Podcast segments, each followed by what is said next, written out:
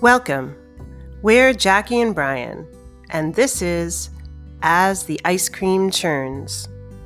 Together, we founded Ample Hills Creamery, one of the most beloved ice cream brands of the last decade. Then we lost it all. We filed for bankruptcy a day before New York City shut down due to COVID 19. Now, someone else owns Ample Hills, and we're out of work. But we're ready to start over. Come join us for an exploration of what went wrong, and more importantly, what comes next. Our guide's our close friend Debbie Rosen. She created the cracked cookies in our hit flavor, salted cracked caramel. When she's not baking, she's a therapist. We thought she could help us navigate these troubled waters. Let's get started.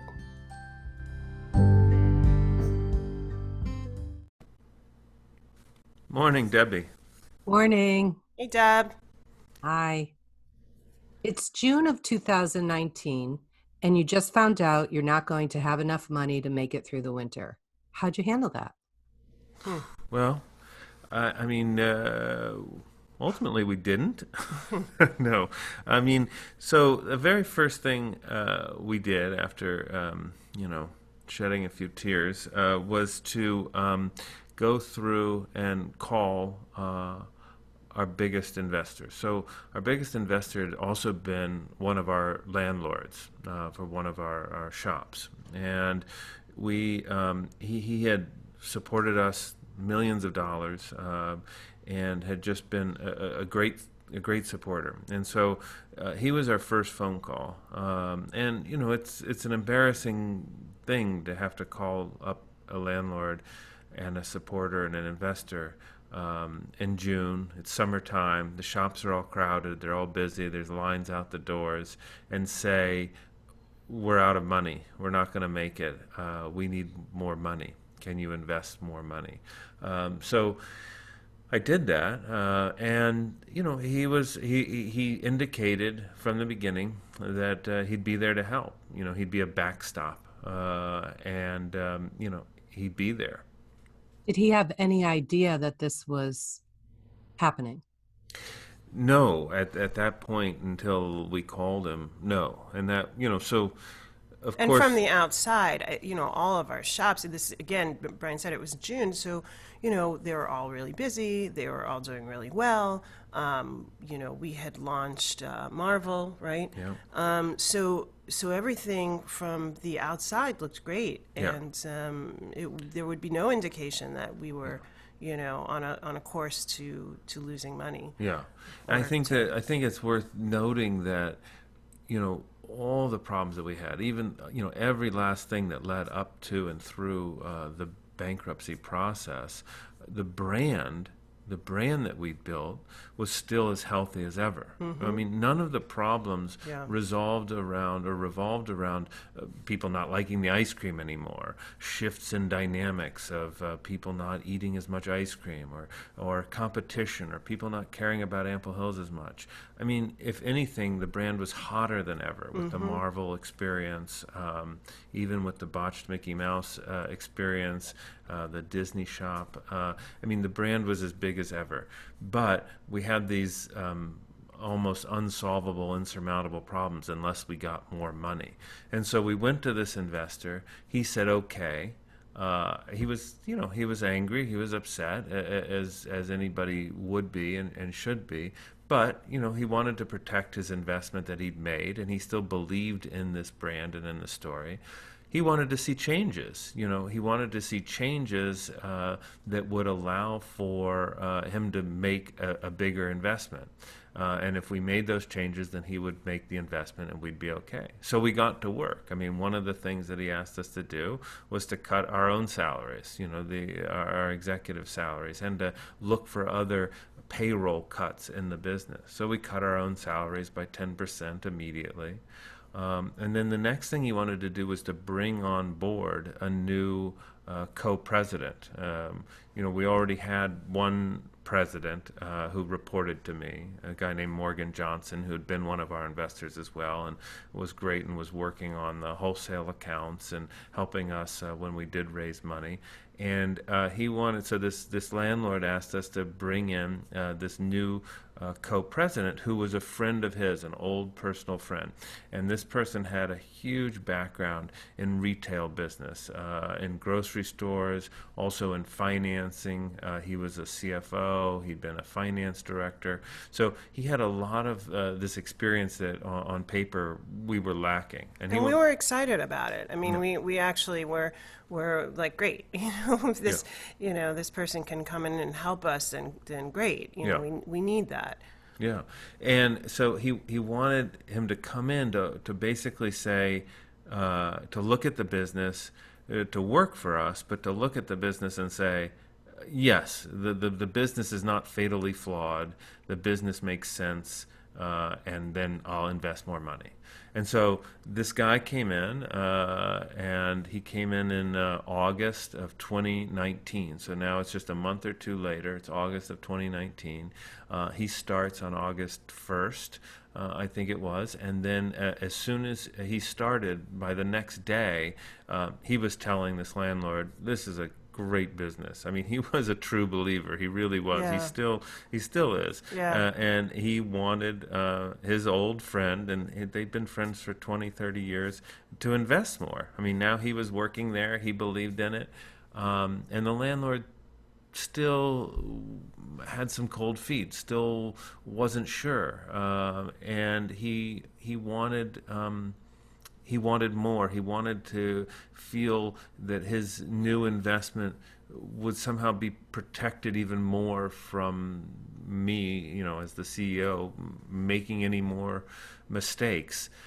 So, at some point in, I think it might have been September, maybe just a month later, and now we're getting closer and closer to this time of running out of money, which looks like it's going to be in December, you know, according to our models. And in September, uh, this landlord said, "You know what? I'm glad you hired that guy, um, but I don't want him to report to you. I want you to report to him. I want him to be the CEO of Ample Hills." Uh, you know, he's my closest trusted friend. If you want me to invest millions more into this business, make him the CEO. You report to him. You'll still have the creative vision of the company, uh, but he's going to be the financial guardrails of the company. At this time, simultaneously, were you looking at other sources for funding? No. no. And I think that's, you know, ultimately that was the mistake that we made. Yeah. Because we went out to him, you know, naturally when when you have a lot of investors, and we had investors that had invested $10,000 to investors that had invested a million or 2 million dollars, you start from the top you know, if you have a problem and you're going back and you're trying to raise more money, you start from your largest investor because you want to get them on board first. And we went to him, and since the very first day, he indicated that he would be there and be there to support us. We kept delaying going out to other investors because we wanted to make sure we had him locked down and that his support was absolute and that he'd written a check. And if we could get to that point of him writing that check, then we could go out to all the other investors and um, the money would come. You know, that his stamp uh, of approval and this new CEO, uh, first not CEO and then CEO, uh, would give us that um, imprint of validity. The problem in retrospect was that we spent three or four months chasing that without um, going out to other people, and we should have been going out to anybody and everybody. There really wasn't, um, I don't think, as much urgency uh, as we needed to have had in June when we learned that information. We had all that urgency come October, November, and December, at which point it, it was a, a little too late. But just getting back to this idea of, of, of, this guy coming in and being CEO, I mean, that was a huge. Uh, that was a huge concession that we made, and it was a difficult thing for me personally. I had been the CEO. I had been um, the one responsible ultimately for all of those kind of decisions, obviously in lockstep with Jackie, but I had the title of CEO. And, you know, at the end of the day, though, I recognized that it was my financial decisions that had, you know, brought us to this position. So I didn't actually go unwillingly. I mean, I, I, really felt like this guy, this made sense. I would lead the creative vision of the company, mm-hmm. and this guy would lead the financial guardrails of the company and sort of keep us on the train tracks, if you will. So it really actually made sense to both Jackie and I, and we agreed to that, and we did that. And then he still didn't invest. so we. You know why? No, no, I mean to this day, I'm still not sure why. I, I mm-hmm. it, it, it's one of the things that just eats away at me. I just think, and and his friend, I mean, this guy that had known him for decades that came in as the new CEO. I mean, he, he was in such a difficult position because he'd come in basically knowing that he was there only as you know the the request of this landlord and this investor in order to secure this new investment. And then when the investment didn't come and it was uh, i think it was around the end of october the beginning of november of mm-hmm. 2019 when when the landlord finally said we're not investing another dollar. That's it. We're done. We're not doing it. And we just uh, yeah, I think at the end of the day, he just couldn't get comfortable with the notion that he'd been burned, uh, and he couldn't. Um, he just couldn't come around to feeling confident again. I, I don't know. I, I, still, I still don't know, and it still hurts. But at that moment in time, we then said, "Well, we've got to go out to all the other investors. There were there were dozens of other investors. Um, we immediately you know lowered the valuation of the company.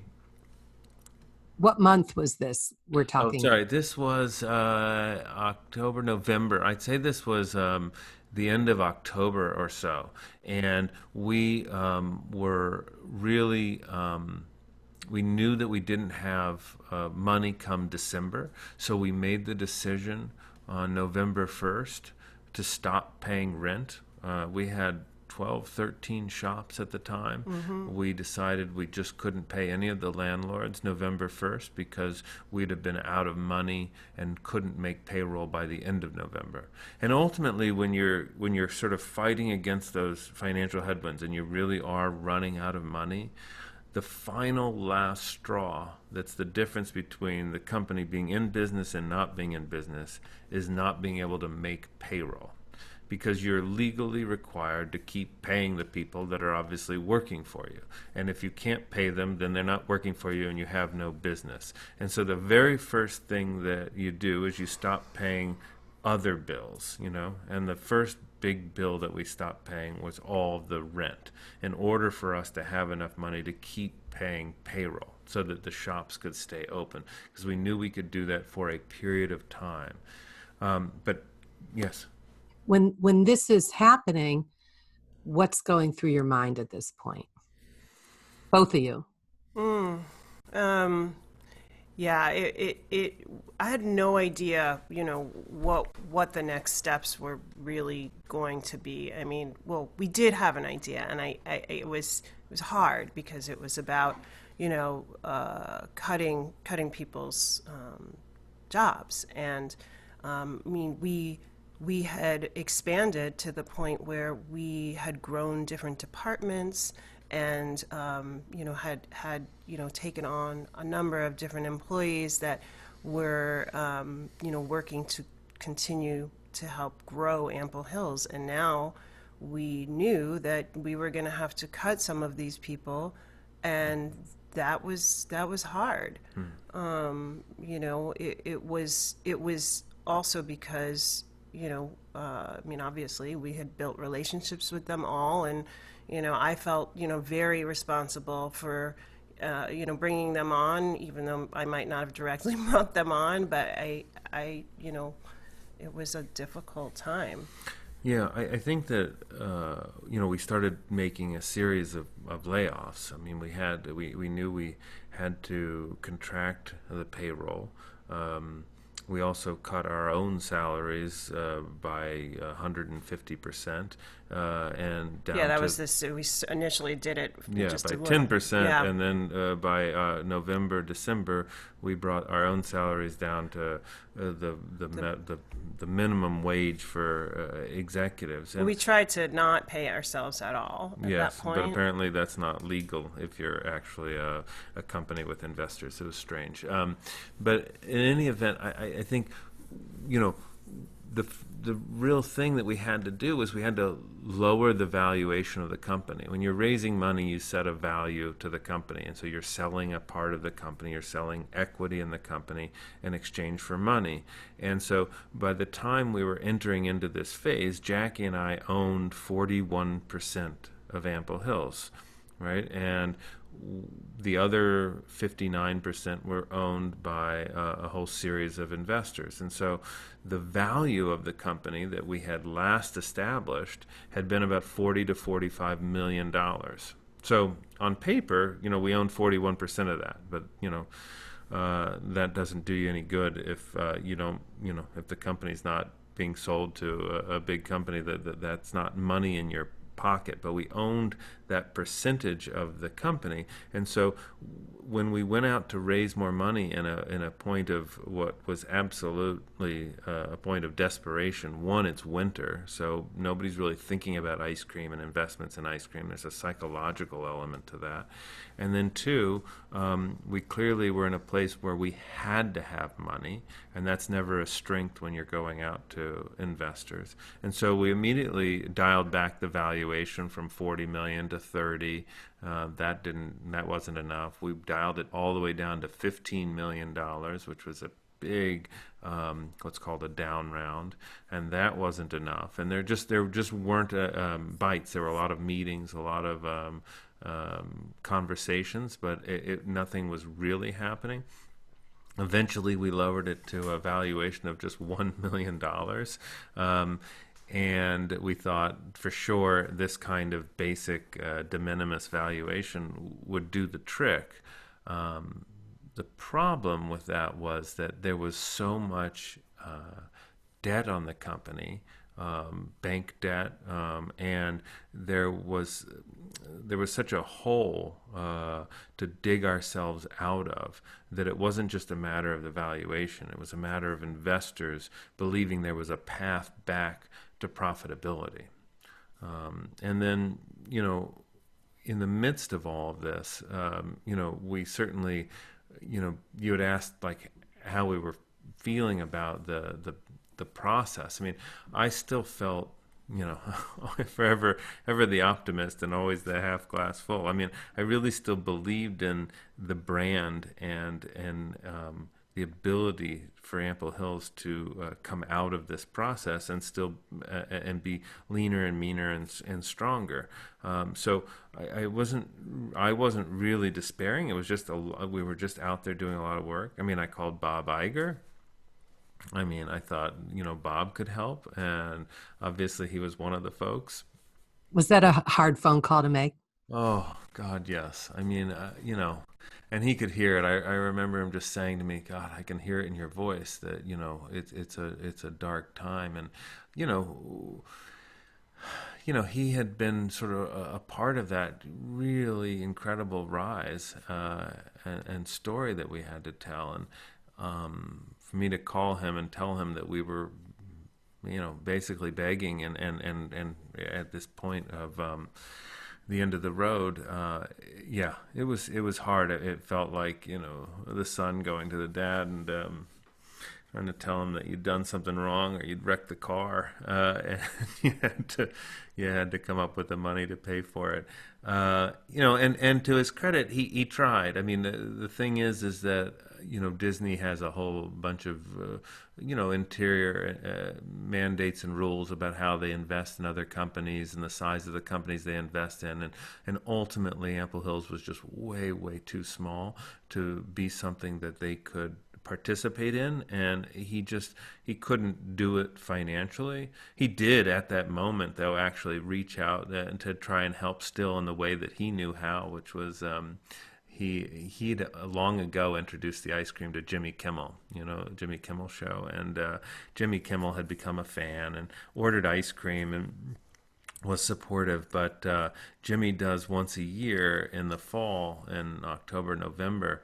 He uh, he does a week that he comes back to Brooklyn because Jimmy Kimmel's originally a, a, Brooklyn boy, and so he brings his show back from Los Angeles to Brooklyn once a year uh, and shoots in Brooklyn at uh, at BAM at the Brooklyn Academy of Music. And so uh, Bob had suggested, well, why don't you make a flavor of ice cream for Jimmy for for for his week in Brooklyn, and, and let's see if we can get it on the show, you know, get some get some buzz and, and pizzazz.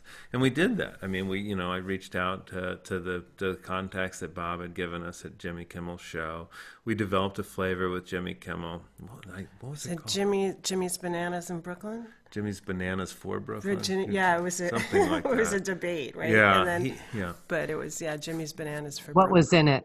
It was uh, well, Jimmy was like uh, obsessed with banana ice cream. That was his Yeah. favorite thing. Yeah. And then he also loved uh, U-Bet ch- chocolate syrup. U-Bet's like a hundred-year-old Brooklyn company that makes chocolate syrup, and um, so he wanted there to be fudge chunks and chocolate syrup swirls and a banana ice cream. I think that's what it was. Yeah, Jimmy's Bananas for Brooklyn.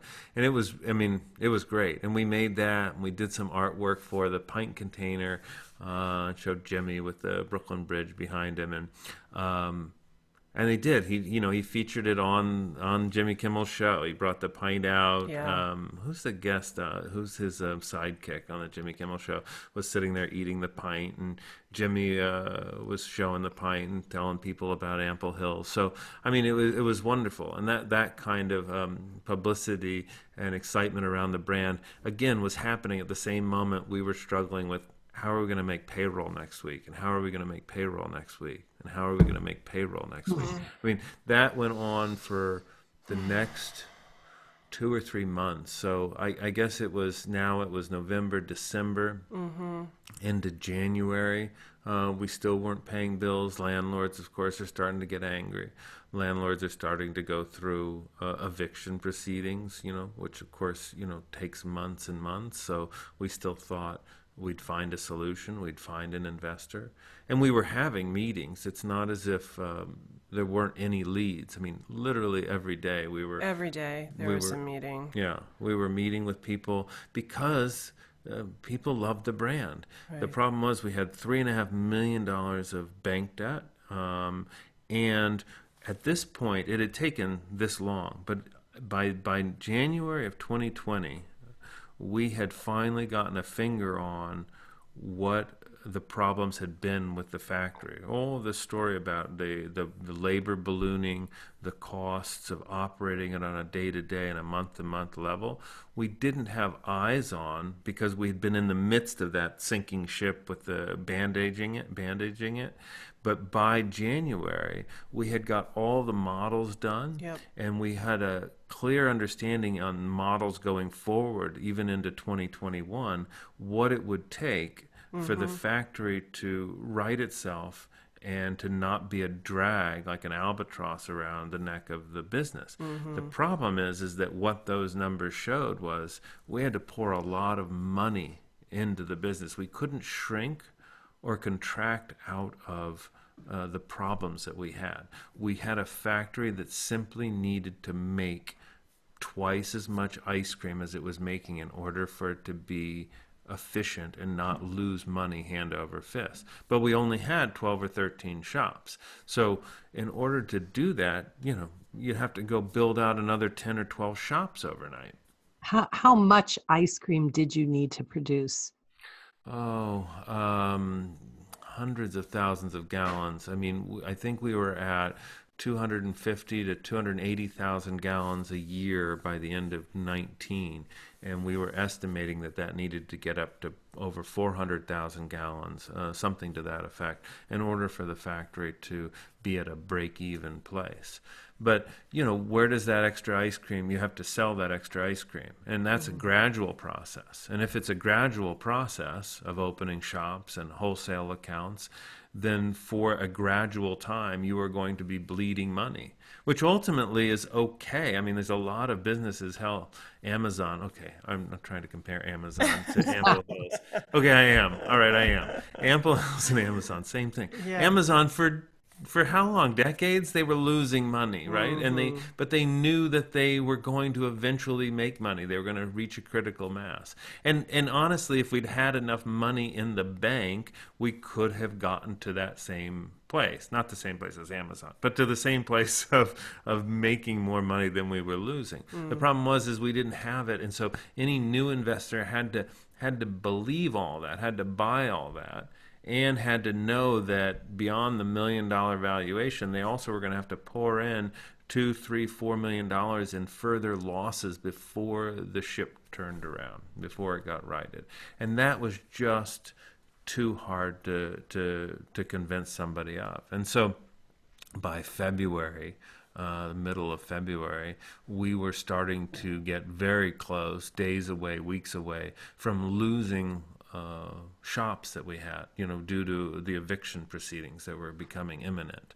And we certainly didn't want to have a, a, store just closed down because we were evicted or, or the marshal showed up.